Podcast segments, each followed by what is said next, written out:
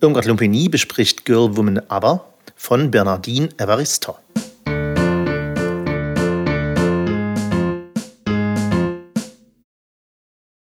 Bernardine Evaristo, Girl, Woman, Other. Was ist das Beste am Lesen? Das Eintauchen in andere Welten, seien sie utopisch, dystopisch, fantastisch, dokumentarisch, fiktiv, historisch, in anderen Sprachen, Sprechwelten, Denkweisen, schwer, unterhaltsam, romantisch, unser Bild der Welt bestätigend oder zerstörend, eine Öffnung für anderes durch ein Versinken oder Abgestoßensein. Das heute hier vorgestellte Girl, Woman Arthur der britischen Autorin Bernardine Evaristo beschreibt in vier Kapiteln die Leben von elf Frauen und einer nicht-binären Person. In jedem Kapitel werden drei Protagonisten in den Mittelpunkt gestellt. Die Kapitel tragen ihre Vornamen. Dabei stehen die meist schwarzen Frauen teilweise in familiären Beziehungen zueinander. Einige verbinden gemeinsame Lebensabschnitte, wie zum Beispiel eine gemeinsame Schulzeit oder das Studium. Die meisten leben in London. Es gibt verschiedene Zeitebenen. Eine der Pro es gibt verschiedene Zeitebenen. Eine der Protagonistinnen, die viele der Charaktere als Verbindung haben, ist Emma, eine lesbische schwarze und etablierte Künstlerin, deren neuestes Theaterstück am Abend aufgeführt werden wird. Im fünften Kapitel, nachdem Girl, Woman Arthur die verschiedenen Leben, ihre Umstände und Ereignisse über nahezu 100 Jahre offenbart, finden wir uns auf der Afterparty der Uraufführung wieder. In einem Epilog baut Bernardine Evaristo dann ein Finale in allerfeinster Soap-Opera-Manier. In den einzelnen Kapiteln sehen wir die Innenansichten der Protagonistinnen, die auch ihre Haltung oder Erlebnisse mit anderen der Frauen schildern. Dadurch verschieben sich häufig Annahmen über sie, die durch in anderen Kapiteln getroffene Aussagen entstanden sind. Elterliche Prägung, Traumata, Freundschaften, Liebe, Sexualität, Gesellschaft und ihre Vorurteile, Rassismus und Aufstiegsmöglichkeiten sind einige der Themen, die immer wieder aus unterschiedlichen Perspektiven gezeigt werden. Ein weiteres Thema, das häufig durch die Protagonistinnen diskutiert wird, ist Feminismus und ihre unterschiedlichen Ansichten über die letzten Jahrzehnte. Manchmal, zum Glück nicht oft, kommt man sich wie in einem Pro-Seminar der Gender Studies vor. Auf der anderen Seite schadet es rein gar nichts, darüber etwas zu lernen.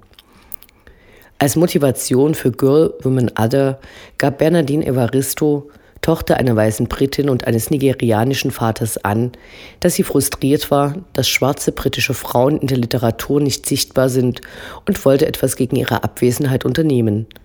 Das Leben ihrer Protagonistinnen reichen von Teenagern bis zu einer Frau in ihren Neunzigern, die jedoch nicht immer linear beschrieben werden. Girl, Woman, Arthur ist ein Werk, dessen Welt vielen nicht bekannt ist, weil wir bisher nicht viele Gelegenheiten hatten, über sie zu lesen. Es dauerte für mich ein wenig, bis ich mich mit dem Stil des Buches zurechtfand. Es gibt kaum Punkte, der Rhythmus wird durch die Zeileneinteilungen vorgegeben, die den Fluss beschleunigen oder verlangsamen, ein Hybrid aus Prosa und Poesie.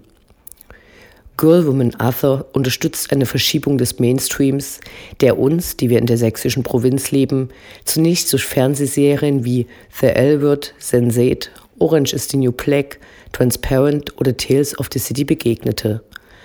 Durch politische Initiativen wie Black Lives Matter und MeToo, die sich mit Überleben und dem Weiterleben nach traumatischen Erlebnissen auseinandersetzen und bestehende Verhältnisse radikal ändern wollen, um eine gerechtere Gesellschaft für alle, die vor der Überwindung des Rassismus die Anerkennung von weißen Privilegien als Voraussetzung sieht und die Überwindung von patriarchalen Strukturen für unabdingbar hält, wird die Kunst der lebenden Bilder in konkreten Bewegungen unterstützt.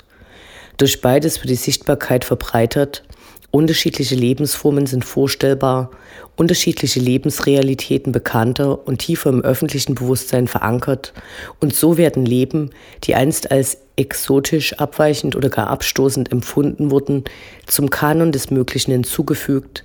Der Mainstream verschiebt sich nicht nur, sondern wird verbreitert. Dabei ist die Frage nach der Zugehörigkeit zum Mainstream eine, die nicht wenige der Protagonistinnen in Girl, Woman, Other beschäftigt. Ist sie als Ausverkauf an das Establishment ein Verrat oder kann sie ein Erfolg sein? Die Protagonistinnen finden unterschiedliche Antworten. Bernardine Evaristo, die den Titel eines MBA verliehen bekam und in Großbritannien eine bekannte und renommierte Autorin ist, sprach in einem Interview kurz nach der Wahl von Trump zum Präsidenten der USA ihre Vermutung aus, dass in der Zukunft mehr Bücher geschrieben würden, die sich entweder satirisch mit ihm auseinandersetzen oder aber eine solidarische Gesellschaft zum Thema hätten. Girl, Woman, Other ist der letzten Kategorie zuzuordnen. Vor wenigen Tagen wurde dem Werk, welches nicht in deutsche Übersetzung vorliegt, wie übrigens bisher keines der neun Bücher von Bernardine Evaristo, der diesjährige Booker-Preis zuerkannt wurden, den seit 50 Jahren der von einer Jury ausgewählte beste englischsprachige Roman des Jahres erhält. Sie ist die erste schwarze Frau, die damit ausgezeichnet wurde. Kritik gab es vor allem dafür, dass sie sich diesen Preis mit einer anderen teilen musste. Margaret Atwood, die für die Fortsetzung ihres Romans The Handmaid's Tale, The Testaments, prämiert wurde. Auf den Fotos der Ausgezeichneten sehen beide glücklich aus, wie eine Reminiszenz an den Schluss von Girl, Woman, Other. This is about being together.